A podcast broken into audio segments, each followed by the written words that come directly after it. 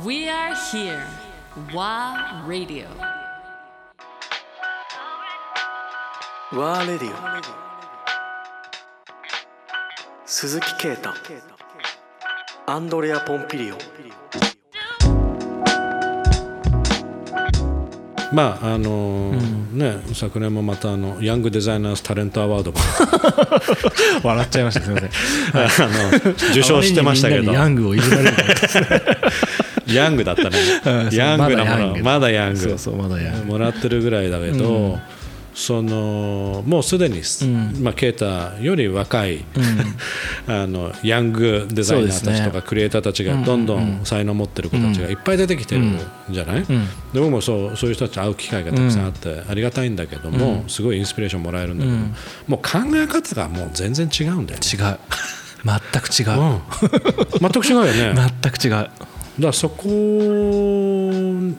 彼らをやっぱりフィーチャーしていくサポートしていく構図っていうのはあのやっぱり作っていかなきゃいけないんじそうですゃないね。かな。これ？ここのこのワーレディオでもやるんですか、もちろん、もちろん、今後はワーラディオとしてやっぱりユース世代うんっていうものもやっぱりどんどんどんどん彼らが語れるあるいは表現できる場っていうのを作っていきたいし、あのワーラディオ自体もワーピープルうん。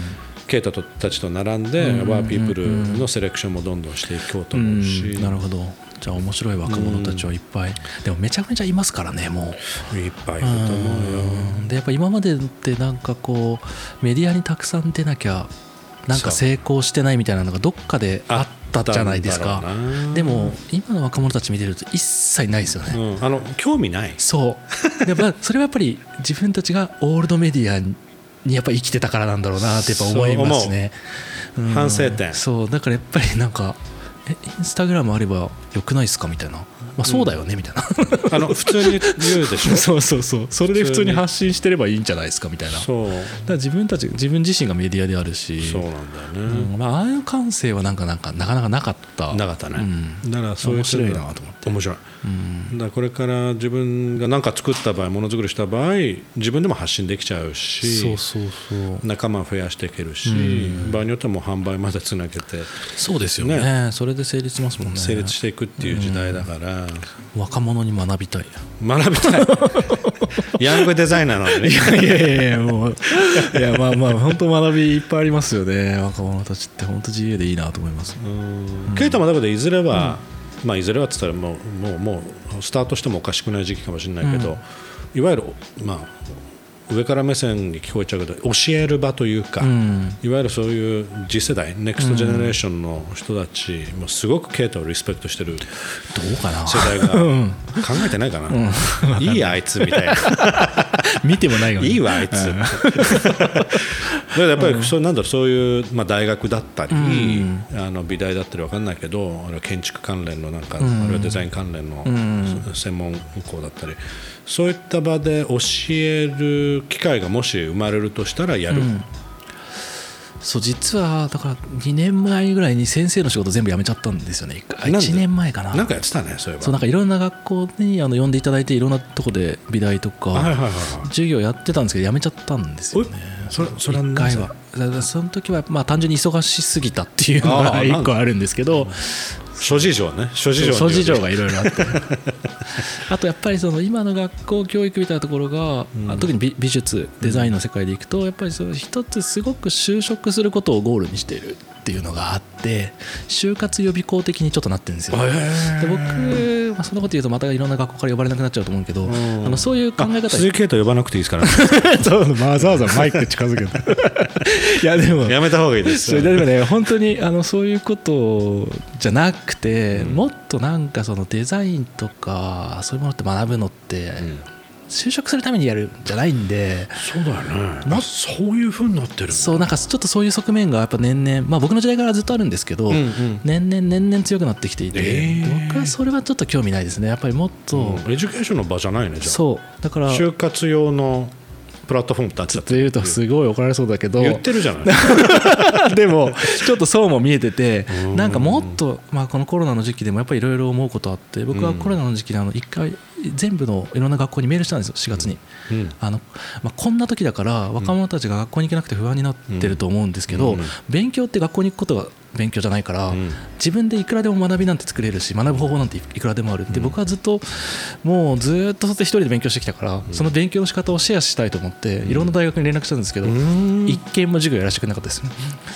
答えもなかった？そうそう、まあ、答えは返信もあったのはあるんですけどやっぱそれなんかまあ今学校がバタバタしているのでみたいな話で断られちゃったんですけどで僕はこういう時こそ本当は若い人たちにシェアしたかったんですよ。そうだね。もうそうもっと学ぶことがこういう時でもできるしその別にコロナだ就職だって別にそんなの関係ないじゃん。そうよ。うん、一番大事なのは君が何を学んで何をやるかだから、うん。なんかそれをやりたかったんですけどなんかそういうのやっぱりなかなか乗ってくれない学校教育の今の現状みたいなのもあって、うん。で本当はもっと教えたいしいろんなことをシェアしたいし、まあ、教えるなんて言葉はなんかあんまりねあの自分偉そうな立場でもまだないし偉い立場でもないし教えるまあ自分が経験したけどそう経験したことはシェアできるから、うん。そうだからあの唯一今でも1年に1回だけ行ってる名古屋の大学は、うんあのもう質問？最初から。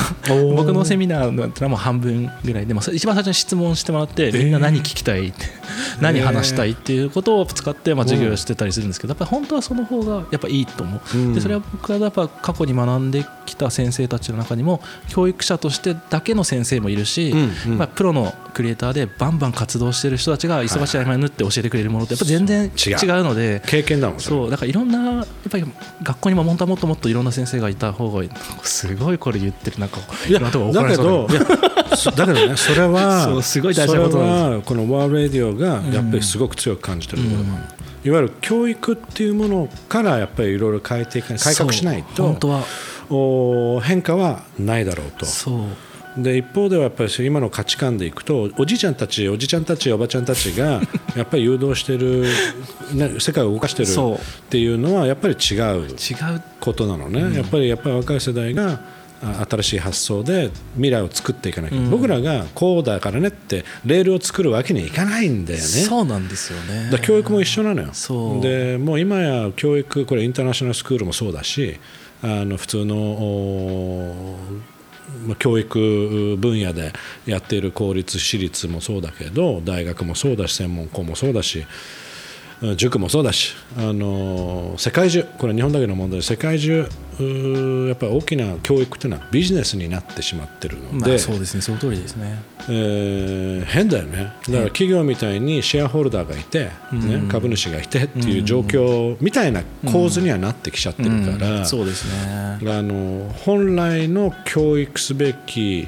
コンテンツだったり考え方だったり価値観だったり、えーフリーに自由にあやっぱりあのオープンマインドにもう小さい頃からうん。あのやっていかなきゃいけない要素っていうのはまだ確立しない。そうですね。だそこはあの全然あのケイタも恐れることないと思うし、あのまあ、失礼と思われる方もいらっしゃるかもしれないよ。なのでケイタ鈴木はぜひ呼ばないようにしてくださいあのだけどやっぱりその考え方、あそうだ危機感を感じてる人もたくさんいるうん。ので。本当はもっと教えたいんですよ。だと教えたいこといっぱいあるし、もっと若者たちとも関わりたいけど、ん。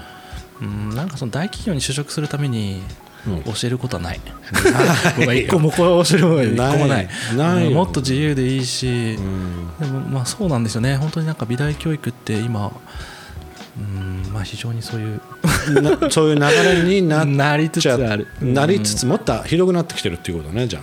まあちょっとそれを言うと怒られそうだけど。まあ、僕にはでもそう見えてて大きな会社に就職することは何のゴールなんだって思うんですよね。ただやっぱり今一番必要なのは変化。そうですね、うん。うん。まあ、進化なのか。